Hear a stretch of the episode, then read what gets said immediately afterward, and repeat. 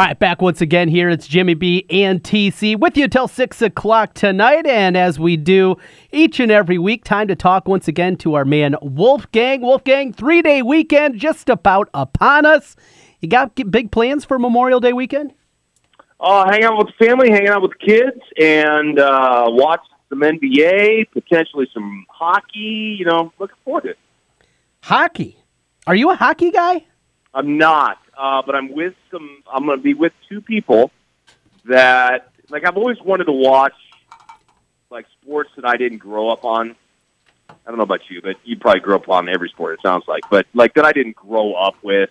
Like, for instance, I can watch soccer and get what's going on there. That, like most people, if you didn't play it or didn't watch it growing up, they would have no idea what's going on.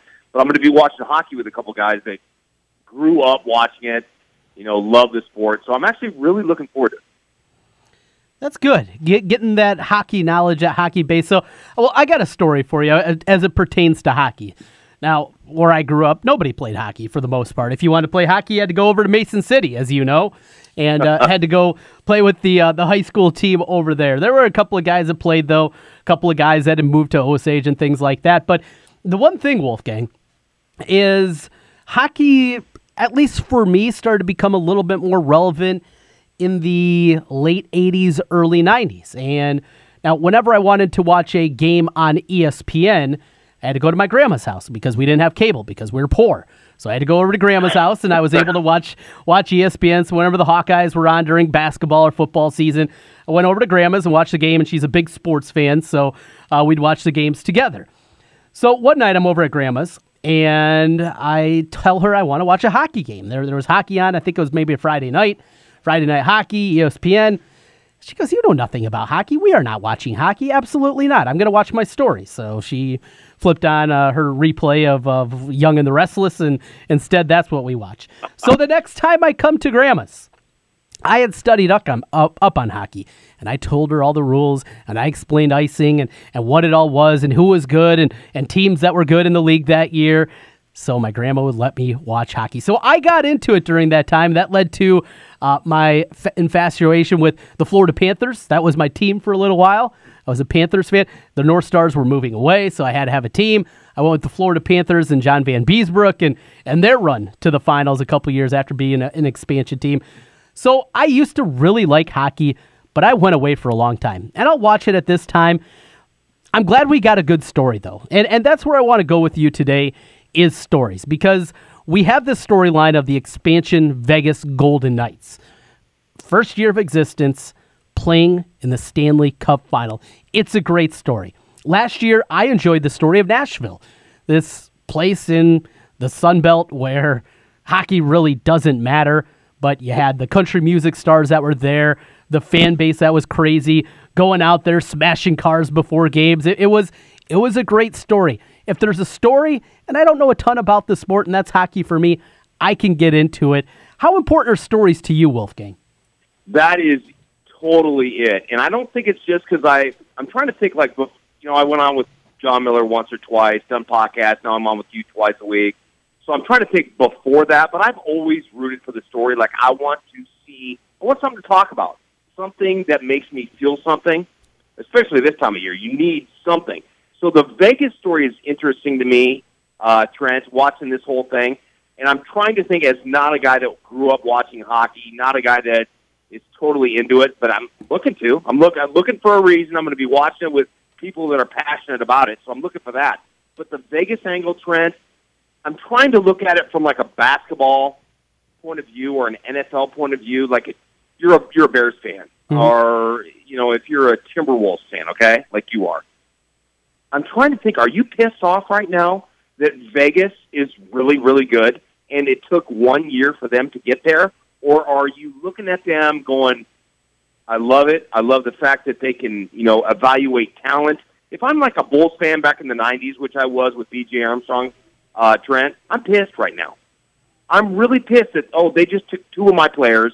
Oh, they took one of the Pistons. They took one of the Celtics. They took one of this. What does Ken Miller say? What is Ken Miller saying? Is he like happy for them, or is he going, "This is bogus, man"? What's he, what's he saying? He well, for him, he doesn't like it one bit because this team knocked off his Jets. So yeah, he- he- okay, but you see what I'm saying though. You understand my question? No, I, I think he he likes the story, and you know, I asked Ken about this, and he kind of helped me along. Could this happen in another sport? I, NBA wise, not a chance. In the NBA, you have to have stars, and and they're not going to be unprotected stars that could lead a team to the There's no way. finals. Ab- there is no way that could happen, right? There's no way. Not not in basketball. In I base, can't even see that even possible. in baseball, I, I think it would be incredibly difficult. You'd have to supplement, but plausible. Plausible that they could be a playoff team and then get hot and, and make a run because we've seen in baseball, that's all it takes. You get in, anything can happen in baseball. We've seen that happen so many times in the playoffs here as of late. The other sport, though, is football. And, and on the surface, I, I think a lot of people would say, well, no shot. Well, we don't have to go back very far. The well, before Cleveland, the two expansion candidates, Jacksonville and Carolina, they did. Jacksonville got to an AFC championship game in year number two. Carolina was in a Super Bowl, I think, in year number four, and they were in the NFC championship game in year number two. That was incredibly quick. So it can happen quickly in other sports. But year one, Year one is just what takes us to a complete. These guys have never played together. These were guys that were not protected from each and every team. That's what makes this just so wild and crazy. So the fact that Ken likes that surprises me. That he just got his team run out by a first year team. See, I'd be pissed. I'd be like, you know, if I were like, if I were a you know a talent evaluator for whatever sport, and I'm like looking at guys, and I'm looking at, you know, I'm bringing this guy in. Why? You know, we place them somewhere, and and they get better, and they get better, and they get better, and then somebody comes and just takes them off. I, that would make me so angry. I couldn't even like speak coherently. It would it would be ridiculously how mad I would be. But it sounds like this is a feel good story that everybody likes. I don't have a hockey team that I love. If I did, I'm guessing I'd be looking at this mad, going, "This this ain't cool. This ain't cool that you can come here, take the players that I saw that I liked, that I went and saw. This is what I like about them. This is what I don't like about them, and they decided to take them from us, and we never had them. I didn't maybe you know think that they were going to be that good right off the bat. That's why I got them. That's why I drafted them. That's why I traded for them. But the fact that they they come over and get them right off the bat, so I, I get why it's a great story. It is. So I love this. I love coming on with you talking about this. But at some point, I'm I'm just wondering if there aren't fans, and you're telling me. I mean, Ken, there's no bigger hockey fan Mhm. than Ken right now, right? Right. I can't believe in Iowa, and you're telling me he's cool with that, and his team just got beat by them. The other thing that I, I wonder about is the fluky nature of, of hockey. Because when you watch hockey, a lot of times it's just not a beautiful slap shot that, that scores the goal. It's a deflection. It's guy in a crease and, and you know, it just there, there's a fluky element. You can watch a hockey game and, you'll see a team seemingly dominating the game, yet they don't score. And, and that happens a multitude of times. And, and you put what they have in the back end of Marc Andre Fleury, one of the best goalies in the game, and that's also a piece of it here. But the, the other part that's baffling so Ken brought this up to me. William Karlsson led uh, Vegas in goal score. This is a guy, 25 years old, you know, a, a decent prospect, but he was unprotected from Columbus. So this is what he had done in his career to that point. Coming into this season, he had scored two goals, nine goals, and six goals. The three previous years, including the last two, where he played every single game. Nine goals and six goals. He scores 43 this year. 43 goals. He has Wait, 78 how- points how as a whole. explaining that to me? I don't get that. How, why? What, what went there? What went on there? Well, nobody could explain it. That that's So what there's no there's no theory there at all. I that that from our hockey guy Ken Miller, he said no, it's nearly impossible to explain how things like this happen. And these guys haven't played together. They they just they don't know where they're going to be and and you know whatever sport it is, you develop this sense of where guys are going to be, what they want, how you do it. You can't pick that up just in a training camp. It, it is years and years of learning what a guy wants.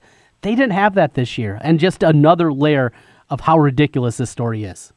No, that makes me like it. Again, what are we rooting for? We're rooting for things that make us feel something. I think it's the best way to put it. I don't think you have to be a podcast dude or a radio guy or a sports writer or whatever. I think I root for things that make me feel something, whether that's in hockey, but that just that sounds weird. Two goals, two goals, nine goals, and then forty something. It just that makes me like the story more because I was wondering if these teams just took these guys that were already good. It makes me like that story more that they're getting these guys. They saw something that wasn't happening in other places. Mm-hmm. That's kind of cool. That makes me actually like the story more. We're watching NBA now. Um, and I'm sitting here going, do I root for Boston? No, obviously I like LeBron. I'm rooting for the storyline. What's the storyline? You know, we're going to get sick of it eventually, but we're rooting for greatness with LeBron. You want to see it, or do you? Because if he goes to the finals again, Trent, and loses, boom, there's another, you know, there's another thing that everybody's just going to put up against him. But had we known at the beginning of the series, Trent, and I'm telling you, I know LeBron. I've watched a ton of him, watched a ton of Michael, watched every game I could back in the day. I know LeBron, and I know when he sees things with his team, and he's just like, these guys suck. Did you see the last game? Like all time horrible, Trent. his teammates mm-hmm. were just horrible. Like J.R. Smith had uh, two points. I think the other guy, the other uh, Hill in the backcourt, had one field goal. It's just like, really? What are we watching here? So I'm rooting for. I want to see something that makes me feel something. So I guess I'm rooting for the Caps in the finals. I truly believe that if LeBron knew Houston was going to possibly win and make it to the finals, because there would be at least a shot. They have zero shot against Golden State, Trent. I watched Golden State. I watched the Cavs. I've never seen a roster like Golden State has. If they lose, I not only I, I think like Durant's an all-time, all-time great, and he's probably going to end up with Kareem Abdul Abdul-Jabbar's scoring record after LeBron gets it if he stays long enough. But I mean, I will never respect him again if you lose with that talent. So I mean, there's so many fun storylines with the NBA. I know you're not a huge NBA guy, but if you sit here and think of like, what if LeBron wins these next two games, Trent, and somehow Houston, with Chris Paul and a bad hamstring, mm-hmm. makes it to the finals, and Chris, you know, Chris Paul is not healthy. I mean, you might actually have something. LeBron might actually win another championship. There is that. I told you last week. I was like, I don't know what we're rooting for in the NBA besides that injury. That's how good the Warriors are. They have so much talent. It's sick, Grant. It's like I don't even. They would destroy the Cavs in four games and probably win them by four, like twenty points every single time. That's how good they are. That's how good they match up with the Cavs. Well, Houston, it's a different lineup. It's that's what we always say: matchups. You know, that's why you don't give up, Mister uh, LeBron. You can tell when he does. You can tell he just says, "Why even bother?" Yeah. Which I get. I get it. He hasn't given up. He wins the next two games. Guess what? Maybe they're in the finals and we got something. They're going against Houston. They go against you know um, the Warriors. There's no even there's not even a reason to watch. Trent. There's no reason to watch the Cavs versus Warriors, and it's matchups. It's what we always talk about, Trent. Matchups. They don't match up well, but without Iguodala, this is a different team. And, and how healthy Iguodala would be for an NBA Finals, that is still to be determined when he comes back. What how effective he's going to be because you take him away, and all of a sudden you're you're putting in, you know, Looney, Kevin Looney. I mean, it's that's a different team, right? Well, so what storyline? Let's stick with that. What storyline are you rooting for in the NBA playoffs here? Are you rooting for the Warriors, and then you see a little KD versus LeBron, which well, then everybody will say, you know, KD's the best now because LeBron's going against four Hall of Famers, which is just ridiculous, which I saw coming, and I think LeBron did too. What if Houston wins? Then we actually have something. It might be kind of fun. What do you, what are you rooting for in these NBA playoffs, if, if anything? Uh, in the beginning, I was just give me Warriors, Cavs four, and I'm good to go. And however that plays out, we're good. I don't like watching James Harden play basketball. It is not you aesthetic. that. Why? It's not aesthetically pleasing. I don't like the jumping into people. I just I don't like watching his game. But I do like Chris Paul. Now, what Chris Paul is going to be with that hamstring, we don't know, but something different I'm fine with. And the whoever comes out of the East actually having a shot, which I think they would against a, a Rockets team with a banged up Chris Paul, as opposed to what the Warriors are, that's what I'm rooting for. So yeah, I, I have come full circle now, And I am actually rooting for the Rockets, and you know what that's going to mean. Warriors win game six and seven, and we'll get Warriors, and they'll sweep whoever comes out of the East, and away we go. But the other thing that I was thinking about last night, so watching Kevin Durant do his thing, and and Durant, as you also know, I'm not I'm not a fan of him, as good of a scorer as he not is. Sure I did know that. Why not? Oh, it, just the the way going to Golden State.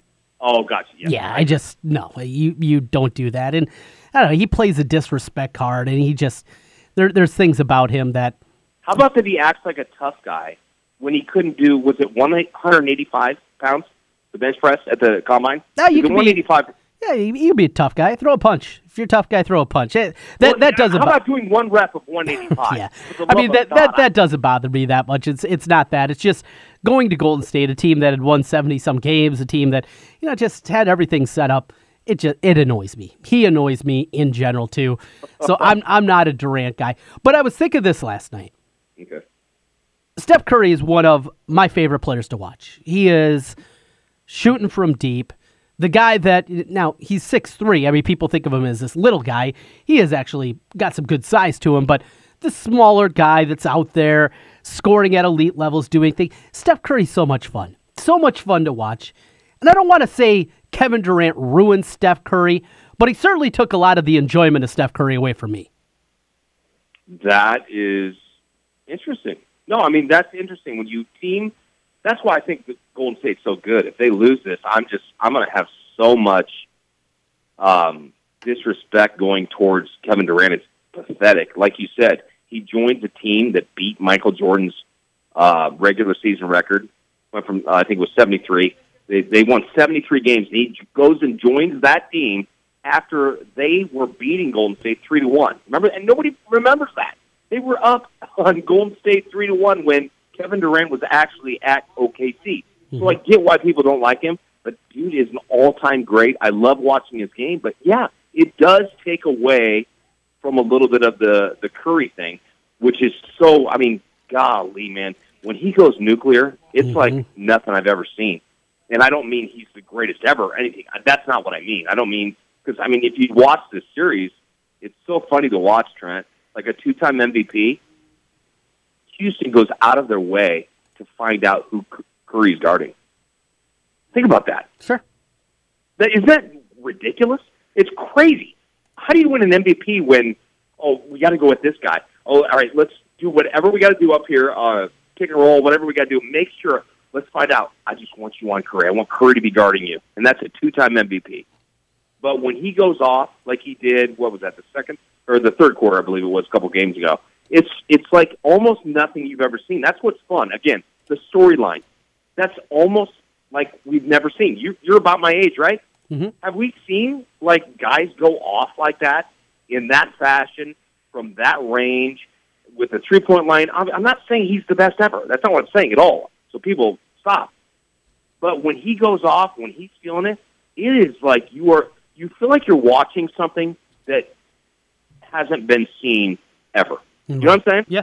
No, I, I, I completely get where you are and and for me that I don't know, you you see it but you don't see it nearly as often. It just I don't know. It doesn't have the the same kind of feel that it once did. And Curry last night, he was pretty good. But So if you're seeing, I mean, he was right. So if you're seeing all-time great teams go against each other, like if you're seeing Lakers, Celtics, and let's say one player was on another team, and then so you're seeing two great, great teams going against each other. Maybe are you not giving Houston enough credit for how great they might be? From what I understand, the analytics are showing that they have the best offense in the history of the NBA. Mm-hmm. Are you maybe not respecting that enough, or you just you just miss you know Curry with having those moments all the time like he used to? He doesn't have them as many you know many times because they've got to spread the ball around. Yeah, that that's a part of it. And well, the Houston, you mentioned the offense and how good it is, and last night it wasn't. I mean, Harden was 0 of 11 from three. Paul, Okay, how would that go? How would that go over if LeBron went five of twenty-one from the field and zero for eleven from three-point range? that would be terrible. Your boy Kevin Durant, 8 of 22, doesn't have an assist. Doesn't have an assist. No steals. You understand the hypocrisy here, Yeah, right? well, of course, of course. Well, it's no. he. I, I read this Twitter stuff, and they think Le- Do do people realize how he is scrutinized? Yes, they talk about him all the time on ESPN or Fox or CBS or NBC. Yes, but he's also scrutinized for when he misses a free throw in the second quarter. Right. For when he think about some of this stuff. Steph Curry two games ago, Trent missed. Let's see, missed a layup. Has anybody even brought that up? That was under a minute, right? He missed the layup, Yeah. and then he had the last second shot, which he missed, but he didn't get off in time. Then this last game, he missed what was a floater with. Anyway, it's just the hypocrisy. So yes, people don't understand that LeBron James is actually underrated because he is. He's actually underrated. I know that sounds ridiculous and stupid, and it's a hot take, and I get it. He is. He's actually underrated. He gets called out on every little minutia, just small stuff, Trent. And what you just said about Harden. Can you imagine? Just people, close your eyes. LeBron James goes five for twenty-one from the field, and zero for eleven from the three-point line. Trent, they won. What do you think would happen if LeBron went five from twenty-one, five for twenty-one, and zero for eleven from the three-point line? If for the Cavs, let's see, does that tonight. What would happen to the Cavs? Would it would they lose by hundred or two hundred? Yeah. Yeah. It'd be one of those two. That's the most incredible thing I've ever just. I, I just realized how incredible that is. James Harden, the MVP, went five for twenty-one, zero for eleven, and they beat what I consider one of the best constructed rosters I've ever seen in my life. Can you believe that? I can't. I can't, but that's the reality. When you have that kind of help around you, those kind of things can happen. And, You mean it's not a one? You mean it's not a one-man uh, team? right. What there was a guy named Scottie Pippen and Dennis Rodman and Horace Grant. I didn't know this. Okay. All right, let's get out of here with this. Tonight, does your boy LeBron extend the series and give us a game seven? Yes, you watch what you're about ready to see because you know what? He thinks maybe Houston has a chance now. That's Ah. what he's about ready to see. Yeah. He, All right. I, I don't think he. You understand? He's going for the goat. So we could sit here and say the Kobe thing. Kobe was never. You know, he copied Jordan. Right, no, yeah. Jordan fans were not worried about Kobe. Mm-hmm. They're worried about LeBron. They feel a little bit like what people were talking about. He's going to break every record in the world. He's got a shot at, you know, probably five championships, maybe six. We'll see if he decides to go to the right team. So this is going to be fun. He sees it now. What if Houston wins? What if Chris Paul's hamstring actually is bothering him? We got a shot because they have zero shot against Golden State, even if they have Iguodala and Curry hurt. I still would take Golden State over. Well, I'm not sure about Houston. They haven't seen LeBron a lot. Golden State has. They know him. They understand. They understand the team and what they want to do. Houston doesn't. This could be fun, man. You might see some history tonight and tomorrow. We'll see because I think LeBron wants to win now. I wasn't sure before. I really think he was fine with, eh, you know what? I don't want to be, you know, I don't want another loss in the finals because people will hold that against me. I have no shot against Cold State. It could be fun, Trent. Seriously. Again, storylines. We could see something that we haven't seen quite very often. Good stuff. All right, Wolfgang, we are out of time. You have a good weekend. We will uh, we'll run you down next week off on Monday, and uh, we'll talk to you earlier next week. Have a good one. You bet, man. Let me know. See ya. Bye bye. Wolfgang checking in with us here. Jimmy B and TC with you until 6 o'clock tonight. We'll get the break coming back with more on the other side. Also, coming up later in the program today, the Hawkeye Swarm. Dr. Stephen Fuller stopping by. We're going to take a look back here throughout the summer as we're doing, going back to 2004 this year. Iowa's last Big Ten title. We'll do that with Dr. Stephen Fuller of Fuller Family Dentistry and the Hawkeye Swarm coming up a little bit later on in the program as we get the time out here. Back with more in a moment. Hawkeye Swarm on 1700 KBGG as we talk with Dr. Stephen Fuller from Fuller Family Dentistry about the world of the Iowa Hawkeyes here during the off season, taking a look back some of the great seasons, great moments, experiences that me growing up a Hawkeye fan, Dr. Fuller is a Hawkeye fan, have have been able to live. And Doc, we're going back in the way back machine. It doesn't feel like it should be the way back machine. 14 years ago to 2004, the Iowa Hawkeyes won. Well, what has been their only Big Ten title over the last 14 years, as uh, they came back and got a share of things with a win against Wisconsin at the end of the regular season. 2004, Doc, I was still in college, screwing around, you know, being a moron. Had a very good time during that season, watched a lot of good football, and, and quite the turnaround of a season from the Hawks that year. Oh, it was. I mean, uh, we started off uh, with Kent State and looked like you know gangbusters, but who's Kent State? Right. But uh, you know, we got them at thirty-nine to seven, and then uh, we had our sister uh, uh, uh, university, Iowa State, and we we beat them seventeen to ten. So you know, everything uh, started to look. Uh, you know, quasi rosy. You know, here we are, two and zero, and and uh, and then all of a sudden, we went to in Arizona State, and and uh, we got kind of shellacked, for lack of a better term. One of the ugliest games that I have ever seen in person. Uh, it, it started in a weird, weird fashion. Now, again, I told you I was in college. I probably had way too many cocktails. I'm in Arizona. I'm a young guy. We We're having fun. But then, as we're tailgating, game's not going to start in time because there's lightning going on. Yep. And that just threw everything into just a, a weird start. Iowa played terribly. They couldn't do anything offensively. Their only touchdown came from Walter Bellius, who returned a punt late, late in that game with a couple minutes left. But that, when you talk about some of the worst games in Kirk Ferentz's tenure, that's got to be up towards the top of the list. Oh, it does. I mean, you know, that was just really strange, and uh, you know, how do you how do you do that? And and he uh, then we then we came back the following week, and we had to play. It was one of those uh oh games, and it turned into an uh oh game. We got Michigan, you know, Yes, and, yeah. and and then you know they were rated at the time, and and uh, you know we ended up getting beat seventeen to thirty, if I remember correctly. Yeah, and you know they they lost that game, but from the week before against Arizona State to Michigan, and Michigan at the time was just rolling along under Lloyd Carr, and year after year they were winning Big Ten titles. Even though they lost by a couple of scores, they were in the game. Drew Tate had his helmet knocked off in that play, took the shot down the field. Now they blow the play dead, but it, it felt like even there it was like, okay, we're not as bad as we looked the week before. And then it just started to snowball, and they picked up momentum. But this is a year that it was Drew Tate. It was Drew Tate. I mean, you know, he he took the team on his back, and you know, we started off two and two, and and uh, finished the season uh, ten and two, seven and one in the Big Ten, uh, with our only loss being to Michigan. I mean, we rattled off uh, uh, some really good wins there, and uh, and and the you know then we beat. Lat, the year before, the prior year uh, national champion, uh, LSU uh, with uh, probably the one of the most memorable uh, uh, plays to end the game. And I have a great picture of uh, the LSU sideline. So uh, you know, you you can just tell uh, that they weren't real happy.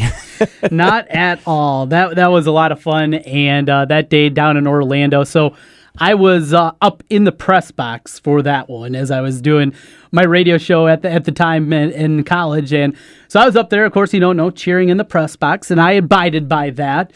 But uh, there were a couple of claps and a couple of applause up there from from a couple of the maybe not exactly media members, but but people that were cheering for the Hawkeyes that day. Well, how couldn't you? I mean, you know, my gosh, uh, uh, you last play of the game, and you're like, oh my gosh, aren't they watching the time? Please call timeout, Right. timeout, Yes, timeout, yes. and and all of a sudden he just Drew Tate reared back and threw that ball, and uh, Holloway. Uh, caught that ball and sprinted to the end zone and for his first collegiate touchdown.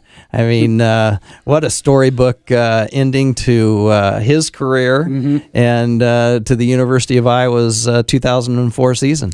Another one of my favorite memories of that year was the final game of the regular season, and Iowa needed a little bit of help that year. They they needed Ohio State to beat Michigan. That happened earlier in the day, so it set up the winner of Iowa Wisconsin playing for a share of the Big Ten title. And Wisconsin came in very good as as you'd expect under Barry Alvarez, but the way that Iowa dominated that football game and started off very rough.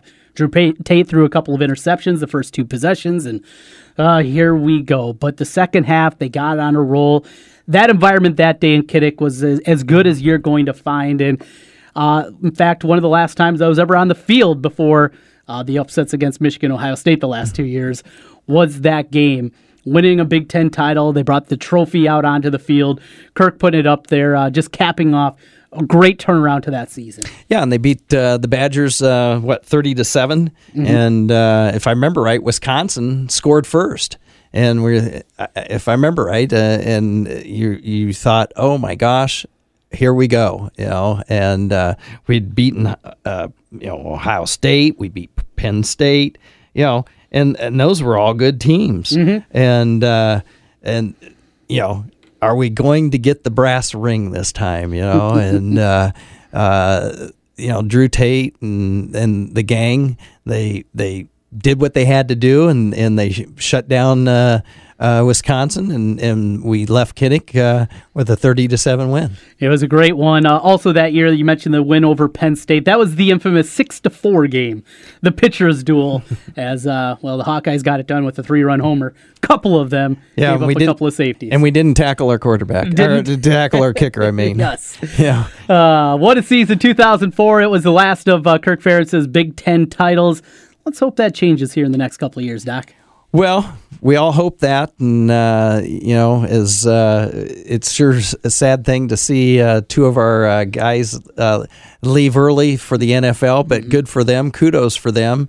And uh, you always think, gee, what would we be this season if we had those two guys back? It- It's But- a very good thought. you know, we all have to reshuffle the deck and, and start over. And, and uh, I'm expecting some good things out of the Hawkeyes uh, in the 2018 campaign. Well, we'll start to preview that coming up this summer here on the Hawkeye Swarm on 1700. That's Dr. Stephen Fuller with Fuller Family Dentistries with two locations East 29th Street in Des Moines and 8th Street Southwest in Altoona. Doc, we will do it again next week. Thank you. All right, have a good week. Well, always fun there going down memory lane with Dr. Fuller and talking about, you know, everything going on in Hawkeye athletics. We're going to be doing this throughout the season. We've looked back some past seasons, great quarterbacks, our favorite places to uh, go in terms of stadiums in the Big Ten. Got a lot of other things up on the horizon, but the biggest reason for the Hawkeye Swarm presented by Fuller Family Dentistry is for a great event, and it is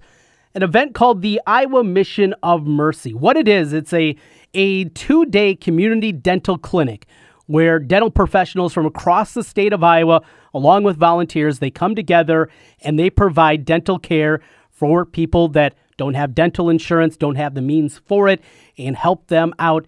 They have helped over the last 10 years, totaling free dental care, totaling over $8.5 million. It's the Iowa Mission of Mercy, a great event. If you can help out, certainly lend your cause either as a volunteer or financially. All the information you can find on iowadental.org or just Google Iowa Mission of Mercy. It'll come out there and find how you can help out. Event this year is going to be happening in October. It'll be in Sioux City, coming back here to the Des Moines area very, very soon. This is year number 11 for the Iowa Mission of Mercy and helping out, getting that out there and helping out recoup some of the costs as they give out over a million dollars a year uh, now with the last couple of seasons and going to be doing that again in Sioux City. It's happened in Cedar Rapids. It's happened here in Des Moines. I'll be coming back very soon. You can down donate online again, iowadental.org with all the information for the Iowa Mission of Mercy. And uh, that 2004 Iowa football season, I mean, the 2 and 2 start, the just absolute train wreck we talked about down at Sun Devil Stadium against Arizona State. You get throttled 44 to 7. Your only score, Walner Belleus with the punt return late, late in that football game. But that was also the year of the 6 to 4 win at Penn State. The emotion of that game. You know, for a lot of people, they still point to that really the first time they saw emotion really grip Kirk Ferentz. And there were other moments certainly before that, but that one took it to a completely different level and then culminating with a great win at Kinnick Stadium to to uh, get the regular season title, beating Wisconsin, and then finishing it off with the win against LSU. I was in the press box for that one. No cheering in the press box. I did not cheer. Not the case for everybody that was up in the press box for the win at the Capital One Bowl and the Magic City Miracle over LSU in the final game at LSU for Nick Saban before he moved on and went to the NFL and the Miami Dolphins. Fun memories as always, always great catching up. And we'll do this again each and every week with Dr. Stephen Fuller throughout this summer with our Hawkeye Swarm. A lot more happening there. We're working on a couple of different things. Going to have a great event coming up again in uh, conjunction with the Iowa Mission of Mercy, some tickets, a few other things. Keep your eye out here on 1700, and we'll keep you up to date on that going forward. But we're due for a break. We'll come back and uh, put a cap on things next. Jimmy B will jump back in, and when he does, we'll take a look at tonight. Is there a game seven out east? Is there a game seven out west? What happens? Stanley Cup. We'll make our predictions as the game is Monday. Speaking of those Stanley Cup finals, you can hear them here on 1700. Three day weekend. We got one segment to go. We'll do it next year. It's Jimmy B and TC on 1700. Welcome back, everybody. Final segment here on a Friday, a Memorial Day weekend coming up for everybody, including us. Always a good thing, Trent, when we get that extra day off. And as you would say, it's always a good thing because you don't have to deal with me. Yes. But I'm okay with that. All right. that's yeah. that's the best thing of the weekend. Not having to deal with Brinson for an extra day in there. No, I, am I'm, I'm looking forward to this weekend for a lot of different yeah. reasons. Of course, great weather, Memorial Day weekend, three day weekend those are always nice, Jimmy B. But I mean, we got so much good sports that are going to be going on. We get Game yep. six tonight. We'll get game six tomorrow in the Western Conference Finals. NHL gets started on Monday night, so you got that going on. You got the Indy 500. I want to start right there, in fact, because okay, you're an old timer. I'm getting to be an old timer compared yeah, to, to okay. many out there. So growing up for me, I mean, the Indy 500 that was Memorial Day weekend. That that was the uh-huh. event of the weekend, yep. and and it's dissipated over the last 20, 25 years so much. It just isn't a big deal. This will be the final year, though, of it being on ABC. You talk about the end of an era. You know, the Masters on CBS. It seems like yep. you know everybody has their place. The Indy 500, that's always on ABC. And after 54 years, uh, that won't be the case after this one. So, uh, for that reason alone, I'm at least going to take a peek at it and, and watch a little bit at the very least. But Indy 500, Jim, t- take us back in the way back machine because I know what a big deal it once was. Well, it really was a, a big deal. I, I mean, you had the, the drivers with like Mario Andretti, and, and then his first son, uh, came came out and and was spectacular. And then the other son, Marco. Uh, I mean, it, it goes on and on and on. And Chip Ganassi and all of these people that have been involved in the Indy 500 and the drivers. I'm telling you. When you were the winner of the Indy 500 back in the day, you were revered as a master sportsman.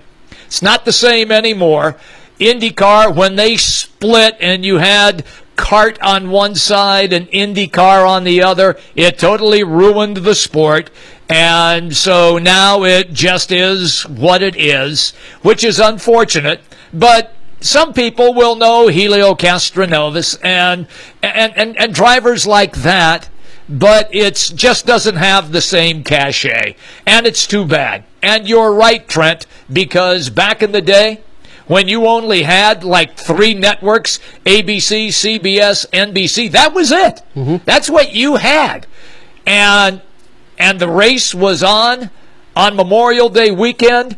I mean, that was must watch TV. Absolute must watch TV. And now I, I think that there are so many other things, and people are so involved in so many other things as well, that I think the race will still draw a good number. And I think one of the reasons is Danica Patrick's going to run in it. It will be her last race. She's retiring from racing after this race. So I think some folks will tune in just for the Danica factor, just to see how she does. But to be honest with you, it's with with the way the world is, and you can get all the information that you want on your phone. Now you don't have to be glued to the TV, and you can go off and do whatever you want.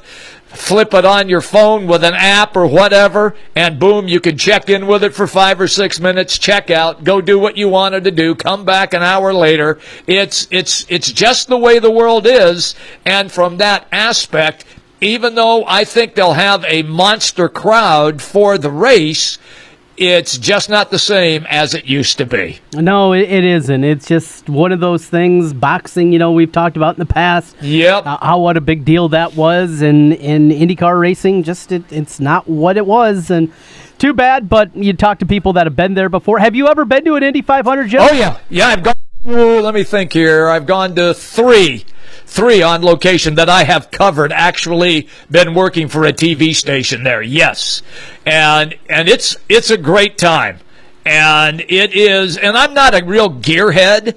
Um, I can't even. I can check the oil, but don't ask me to change it. Okay. All right. All right. Uh, I know that there's water in the radiator. I know that. Uh-huh. But uh, and and I know how to put a tire on. I can change a tire if I get a flat tire. I can do that. So, but that's about it. That's my expertise. Now, I love to drive cars. You know, you know, I got a sports car Yep. and and and and it's and it's a manual on the floor, so I can still bang through gears. I I'm a gearhead when it comes to driving. I just don't know much about them. I'm telling you, when you go to Indy and you're trying to come up with stories and you're talking to drivers and mechanics and crew chiefs and owners. I did an interview one time. Now, this is years ago with Chip Ganassi. And Chip uh, lived in Pittsburgh, and he was a driver back then. And I had an opportunity to hang with him for like five or six hours on his day, and we turned it into like about a four or five minute feature. Now, back then, that was long. So these days now you get 30 for 30.